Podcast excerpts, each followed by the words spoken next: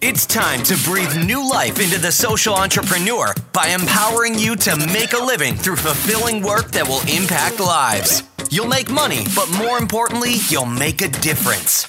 Welcome to the Change Creator Podcast. It's time to build a business with purpose. Now, here's your host, Adam Force. What's going on, everybody? This is your host, Adam Force. Welcome back to the Change Creator Podcast show where we are redefining good business. We have a really special guest today, and it's actually a returning guest. He was the cover story of the first ever edition of Change Creator Magazine, and his name is Jake Orak. So if you haven't heard his story, it's an incredible one go find that podcast. It's on our website, it's on SoundCloud. Check out the first magazine, it's in the app, and read his story, listen to his story. Really great stuff. Um, and so now it's been two years, and we're circling back with Jake to see what has been going on over there, uh, what kind of challenges he's faced and overcome. I know they made some big uh, pivots in their business model and things like that. So it's going to be a really exciting conversation. So hang tight in just a few minutes. We're going to get started there. Um, if you guys have not uh, signed up for the app, we have, just so you know, we have made an adjustment. This is now unlimited access. You get an all access pass. So the way it is working now is for just $3.99 a month, you don't just get the regular magazine model where you get the new editions and you have to pay more for the past editions everything in the app. We have over 20 releases in there with over 50 experts is all accessible. It's unlimited open access. So when you subscribe, you have full rein to review anything on your own time and everything of course is on all devices. So check that out. You can swing by our website. We have a monthly and a annual option. Uh, the annual just gives you more savings and, and all that good stuff. So guys check it out. Um, the latest release is with sarah Kauss. I mean she has built a $100 million business combating plastic bottles. So if you haven't heard of Swell, check out this story. We interview her and we get her strategy. How did she build this water bottle company into a $100 million company? So you know, this is the kind of stuff that is really impressive. It's mission focused, and she's making waves in the space. It's not like selling a water bottle is something new. So, what is so different about this? So, you're going to find out in issue 17 with uh, Sarah Kauss, and that is the addition too. You're going to find a feature story with Jake Orak based on this interview. So, get more details, get more insights, and swing through there and check that out, guys. Um, lots of exciting stuff coming up down the pipeline. In August, you're going to hear from Jay Shetty. So if you haven't heard, he is now just blowing up the spot. He's got he's got billions of views on YouTube and a lot of exciting wisdom to share. So we had a great interview with Jay Shetty uh, lined up, and so we're gonna you're gonna hear a lot of good insights from him and we're gonna have a killer cover story coming this august so keep your eyes peeled um, and remember we are doing monthly releases now guys monthly and some additional stuff in between um, you know the more we move forward the more frequently we hope to be doing these releases all right, guys, without further ado, we're going to jump into this conversation and see what's been going on with Jake Orak at Ethnotek. I know you're going to dig this. Hey, Jake, thanks for coming back to the Change Creator Podcast Show. How you doing today? Good, man. Thanks for having me. Absolutely. Well, we had a good chat the first time, so it's been a while. It's been almost what two years now, I think. Yeah, about that. yeah, too and, long, um, man.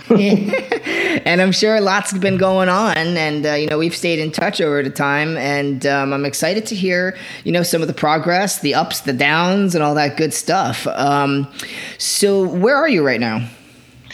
Uh, yeah, we're in a good way right now. We're on the other side of basically um, a pivot, uh, going kind of away from a B2B focused business to solely e commerce. Yeah. And so um, my background is retail distribution, so designed for those channels.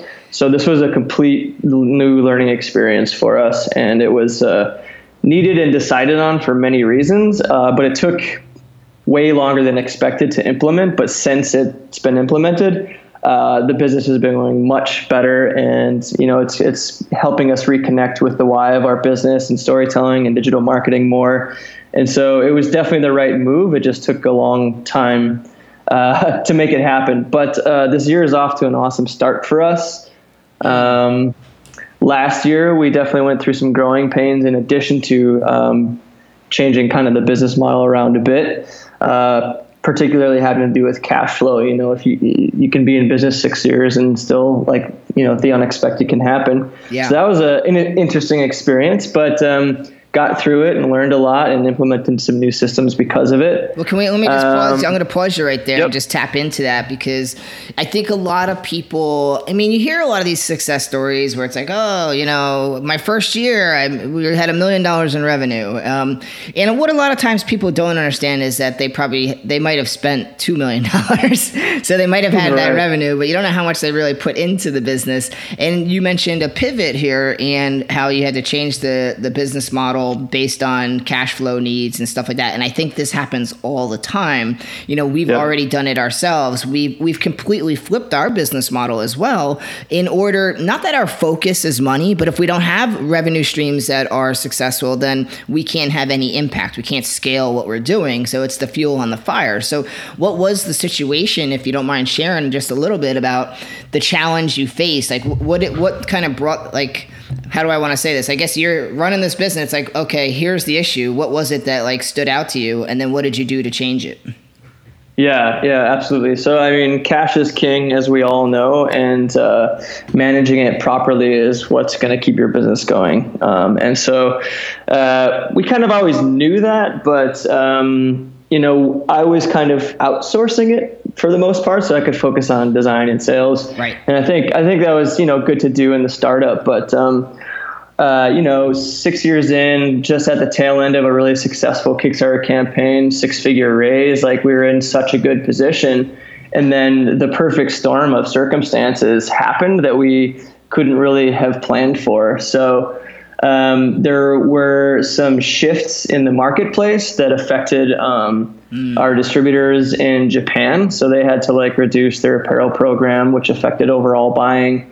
Um, we had uh, quite a bit of supplier payments due all at the same time, and one of them was critical because if we didn't get our guy paid, um, there were some personal assets, let's say, as as collateral that we had to make sure he wouldn't lose. Yep. Um, and uh, just quite a few other things, but in general, like I think the main issue right there was that it, we weren't able to see it coming because we weren't managing our cash flow properly on a weekly, monthly basis. So we've been always doing our accounting like I think a lot of people do. You know, you hire a CPA or a bookkeeper, um, kind of reconciling your your books daily and weekly, um, and then just kind of keeping track of the big kind of accounts payable, receivable, rather than everything all in one place. Yeah. Um, so it, it was just many many variables that kind of bottlenecked all into the same time frame. So um, we got through it um, by the hair of our chinny chin chin, uh, and and we're the wiser. So like. No longer, as a business owner, am I going to be irresponsible and say, "Hey, well, I can outsource this uh, most important task uh, and expect it to get done right. It's important for the business owner to know everything that's going on with the books. And and once once you do, and once you have a system built for it, and you're not looking at things retrospectively like most accountants do, they're looking at what happened and what, looking more at the past than the future. So when when taking a proactive approach and starting to predict things uh, months out and year out. You know, this is different than like you know putting a pitch deck together for investors. This is like the real nitty gritty of the business. You know, accounting for everything. And once once that got put in place, it started getting the stress went down because you can see everything in one place and you could get more creative with your decision making and more informed with your decision making right so you can say oh wow so there's going to be a dip here so we need to cut spending or at least set up a payment plan for a fulfillment center here. Um, we need to run a, an, an, email marketing campaign here. There's many things you can do to put into place to prevent something like this from happening. Yeah. Uh, but of course, we didn't have that before, but now we do. so what was the change then? You had the CPA that you outsourced, which seems like a logical step, um, unless you're a real startup and you got you know someone in the family man- managing your accounting for you or something. But so what was the pivot there? Did you you just brought it in house? Is that basically what you did? Um, brought the cash flow management in house. So my wife Corey and I now have um, a document that has every expense and every account receivable Yep. um, in one place, and we update it weekly. And it's projected out for about an 18 month period. Goes further than that, but you really, you know, like so much changes that you don't have to, you know, Right, go right. too far. Um, so that just that alone, like we started with an Excel spreadsheet, and then that has been the saving grace. But now we're moving our books away from QuickBooks to Xero, and uh, starting to try an app called Futrli, um, which you know when when you're in this proactive accounting uh, mode as a business owner, it gets really exciting because that's really where you should be looking and spending your time is that that informs your decisions and so Yeah. we've been doing it kind of the old school way Hey, but now we've got these apps that we're um, we're uh, trying to slowly integrate to to make things um, a bit more streamlined so Yeah, that's Yeah. awesome. And and what's Futrli? I'll have to take a look at it, but just a quick, uh, you know, one or two sentences on what that is. Yeah, it's basically it's um, it's an API that gets set up from Xero to Futrli, and it's, a, it's essentially a dashboard a dashboard you can create for your own projections. So it is your cash flow management Yeah. uh, document in a way, and you can set it up however you want. You can set it up with all these really cool looking charts and graphs, but it's real data from, from directly from your book. So you can kind of uh, depending on what you're wanting to see, you can fine tune the dashboard to tell you certain Nice. things. Yeah, so it's it's a really good go-to place to just kind of help you make decisions on your own um, with with real-time data. All right, I'll have to reach out to them to make sure they pay me to release this episode. Yeah, yeah. yeah. well, we, we're we're still these are early days, but um, yeah, stuff we're looking at at least. No, it's awesome. I mean, this is the kind of thing I think a lot of us go through. Um, and I love what you're saying because, you know, I've read books like the autobiography of Gandhi, and then you go to people like Tony Robbins. Like, it doesn't matter who I like, I look at these people as mentors, right? And whoever I hear from, the number one thing I do hear uh, as a common denominator is you've got to know how to manage and organize your cash flow. Like, if you don't know where every dollar is going, um, you can't build cash flow. You will lose it. You'll be unorganized. Things will happen that you don't realize. You think you know what's going on, but you don't. And I account that for even personal finances. Like every month, you should know exactly what your net worth is, what all your expenses are. So I think it's an important point that you're making to just reemphasize the fact that, especially running a business, you really need to be keeping a close eye, um, you know, on these types of things, and it'll it'll take a weight off your shoulders. Oh, absolutely, and it's important to have like um, a buffer amount in mind. You know, like however you want to calculate it, but usually like whatever your your your average monthly expenses are, like never. You know, that should be a never to go below amount Right. in cash, liquid cash in your account. I mean, obviously more would be better, but applying rules to your own business and you know from a manufacturing to a service-based businesses they're they're different they have different dynamics but in Yeah. general like uh, applying buffers and and then rules to hold yourself accountable to is so crucial especially when it has to do with money Accountability, yeah. You got to know when to hit that big red button. Yep, Red alert, for man. sure. yep yep went through that and it was it was a blessing it was a blessing in disguise taught us a lot Yeah, absolutely. Very cool. Okay. Now, so one of the things um, I love about your brand is your story, which anybody listening, the first interview, we dive into Jake's story and how he came up with Ethnotek bags and, and all that good stuff. Um, so, Jake, you know, from day one, just remind me, you've always been using the engine of Shopify, right? Or did you convert over at some point? uh, sorry what do you mean the engine of shopify Meaning, like, you're using their platform. oh yep their Yep. back end because your Yep. front end is super customized like you would never know it's an Ethnotek's bag website but i'm Yep. just saying you're using their platform Yep, yeah, exactly. And when did we decide to go for that? yeah Um, that was like right from the very beginning. So I just, at the time, there were only very few uh, e commerce providers like Shopify where you can just pick a template, um, upload your photos and sell stuff, and then has all the, you know, kind of plugins to ship it, to do inventory management.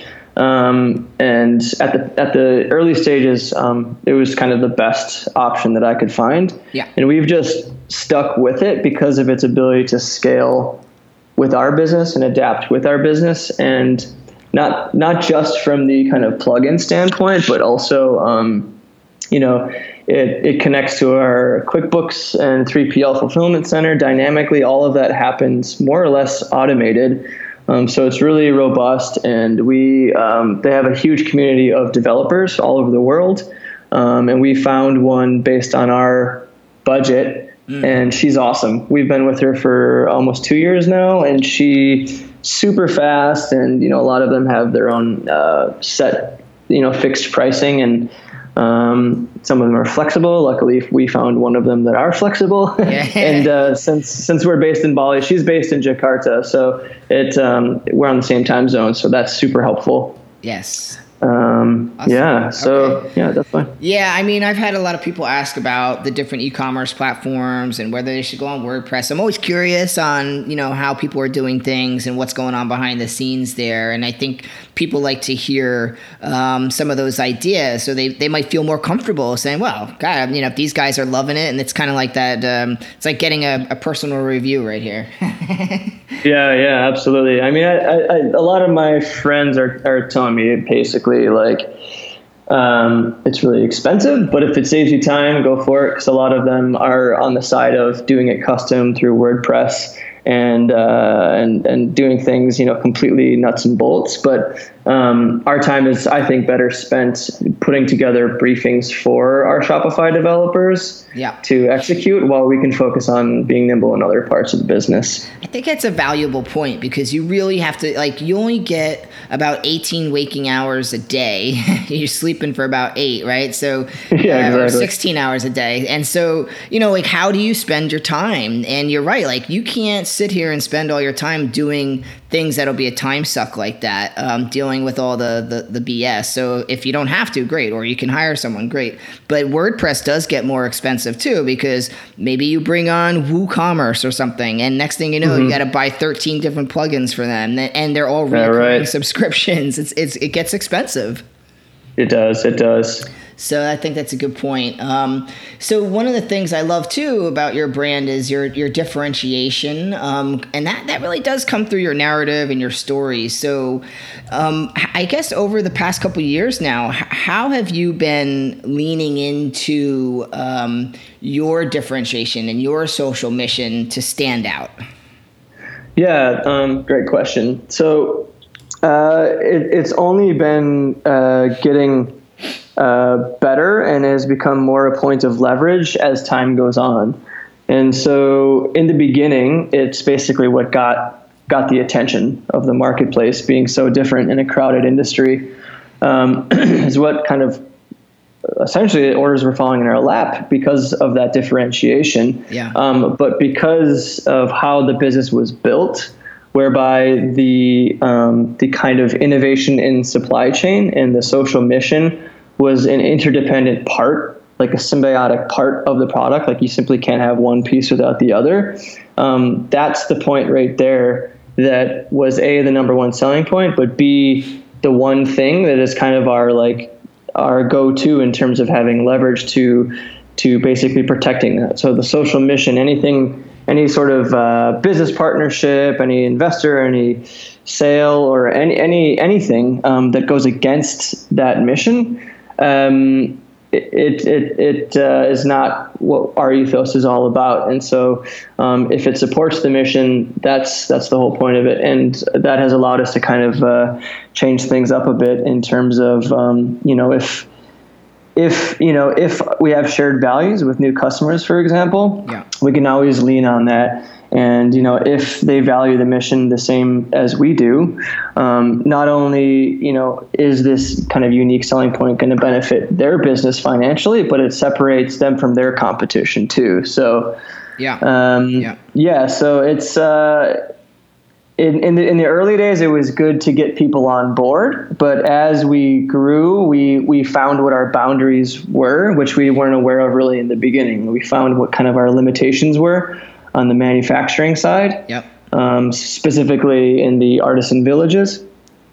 And uh, once we kind of hit the ceiling in those areas, it uh, it helped us kind of go back to the drawing board and inform our customers of you know it's kind of essentially time to put your money where your mouth is in terms of uh, how on board you are with this mission Um, and we found that because of the you know the shared values check in the very beginning, you know they were, and you know when that when that was established, uh, that put us in the driver's seat again. Yeah. Uh, to to essentially say if this is going to be long term, if this is going to be sustainable and continuing to be profitable for both of us, um, we have to do something that uh, benefits the artisans, and that means completely changing around our uh, our payment terms and production cycles and lead times. And so it was like over the past two years, we've been changing that around, and it has been pretty uncomfortable times and a hard sell in certain areas. Um, but what was fun to see is that uh, everyone was on board with trying something totally different, stepping outside of their comfort zone in order to share the burden equally, as opposed to pushing all the risk onto the the manufacturer. So, huh. long-winded answer. no, but I think it's good. I mean, it's really interesting. Um, and so you had to go to your your. I guess these are like so, the uh, distributors you were working with, right? Yeah. And so you, in order to manage what was going on with the um, the producers, the people in Vietnam and, and other areas who are actually creating these uh, designs I guess you you found out there's a certain you had a certain ceiling, right? Like, does that mean like they can only produce so much in a, in a certain time frame? Uh, kind of, yeah. So so what we what we were doing early on is um, we were we were just following uh, industry standards with um, typical buying terms and gotcha. typically in the outdoor industry, which is an old school industry. Yeah. But we we weren't proven enough yet to to dictate things. We were a little bit because you know they believed we did what we say we did, and we work with traditional artisans all over the world. Right. And so there there's some flexibility that's required. Um, but uh, what we found was that uh, so we could easily uh, prove what we did. So take pre-orders, produce them, and ship them on time with very little defects. So we did that season after season. Yeah. Um, but a lot of these uh, these industry terms are not uh, conducive to balancing things out on you know paying the the people that make it first. So a lot of the times you know they're they're on net 60, 90, 120 terms where um, the manufacturer and the artisans don't get paid until uh, like months after the order is produced gotcha. and shipped, and that's like super unbalanced. And I know that works for a lot of other businesses, but since we're a social enterprise and uh, we we're not in business to have the artisans finance their own production. We're there to help them with that. You know, the whole point of it is to help them uh, preserve their craft and culture through bringing demand through our customer base. And so we we knew that um, though we were making uh, deliveries on time, it was completely straining the process, yep. and we were starting to see uh, longer delays. We were starting to see quality slipping. Um, a lot of the customers were asking for assets to be delivered sooner, um, and so I had to I had to look at everything and and change it up. And so I had to uh, look at basically look two years ahead at the calendar and say, okay, well instead of these two standard fall, winter, spring, summer seasons, we're going to need to introduce two in between seasons where. Uh, the distributors are essentially required to forecast and pre-order their own artisan fabric so that we could go to a three you know a three month every three month order cycle. Um, and we had to change payment terms to have you know 50% deposit up front so that we could in turn pay 50% deposit to the artisans in the factory in vietnam. Right. So those are two big components that took a couple of years to get everyone on on board with. But what it did is it completely relaxed the whole supply chain. It cut our lead time down by a, a whole month. Uh, assets were delivered earlier. Um, uh, it was better for cash flow. It was better for morale. And it, what went from like you know three to six month a, a, year production cycles on the artisan side is now year round and balanced out. So uh, by just introducing kind of a new protocol and just saying, "Trust me, guys, we did it. We did it the old way. We're good for it. There, this is our way now." And this is the only way that it's really going to be scalable. And because if, if you're already seeing, you know some problems we're we're doing it to, to benefit you too right we want to deliver Yeah. sooner we want to deliver higher quality um, and we you know the the same need is on the opposite side and so uh, w- once they got on board with that and proved now where I think we're two or three seasons into it working fluidly um, everyone's happy. And we're we're taking it one step further too and we're actually connecting them with the artisans. Like we're actually making introductions and we had um, some Japanese brand ambassadors uh, meet our artisans in India. So kind of bridging the gap that way and that kind of transparent meaningful connections in addition to sharing uh, the burden on the business side that's what we're all about and we're really fortunate to have uh, business partners um, Yeah. on board with that. That's cool. I mean, it's nice. It's a great story to demonstrate how you really have to look at things. And just because something's an industry standard doesn't mean that it's going to be fitting. I mean, you kind of need to blaze a trail, especially in the social enterprise space. More and more innovation is required in order to do things differently. I mean, that's what it's all about. We're not here to do things the same way as usual. So this is a different process. Exactly, and it's I mean that's a selling point, right? Like that's a part of your differentiator is your mission. Um, assuming that it's that it's like really built into the product or service where it becomes the differentiator. I think that's the key. You know, not just having the mission be kind of an afterthought or an icing on the cake kind of situation, but if it's like deeply rooted into the business model, you just can't have one without the other. And if you know, like I said, if you find the right business partners and customers uh, that are on board with that, they're going to be flexible. And then once you get through a few seasons or subscriptions or whatever um, together and say, hey, this is working, see the positive benefits, and then it becomes more of a friendship than it than a buyer seller relationship. Yeah. Um, and the the logistical headaches just become less important. It's more about how can we tell the story better. So yeah. Yeah, I love that. That's cool, man. So you, it sounds like you've had a lot of changes and a lot of um, pivots that you've had to make over the past couple years. And I have to imagine some of this. I mean, there's always the unknown. Like we don't know that these things are going to work out. We can always make our best calculations. And you know, you've earned trust with your customers where they kind of leaned in and said, "Okay, you've been reliable. Here's this new model. We do share values. Let's go for it." So I think that all kind of plays into it. But you know, between the cash flow and also the model adjustment, there's obviously a lot of stress there. I'm curious on, you know, how did you deal with those challenges? What made it, I guess, and maybe it was just a, a very stressed time, but is there anything, like, how, how do you deal with that? Pressure. yeah that's that's yeah man that's that's always been a challenge for me and um, it has it has been um, trying and you know i've always just kind of like powered through but like the you know seven years of accumulated startup stress has been taking its toll uh, particularly like within the last year or so um, i have been doing some coaching um, I have been doing a lot of like kind of self development, which has helped leaps and bounds for sure. Yep. Um, and I've been introducing play more into my life.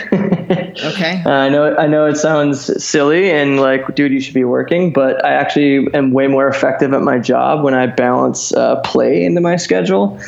Um, Sure. Whatever that may be, you know, that could be surfing, rock climbing, Right. sleeping. I think it's part of the, it's part of the success equation, man. You need a balanced mind in some sense, you know.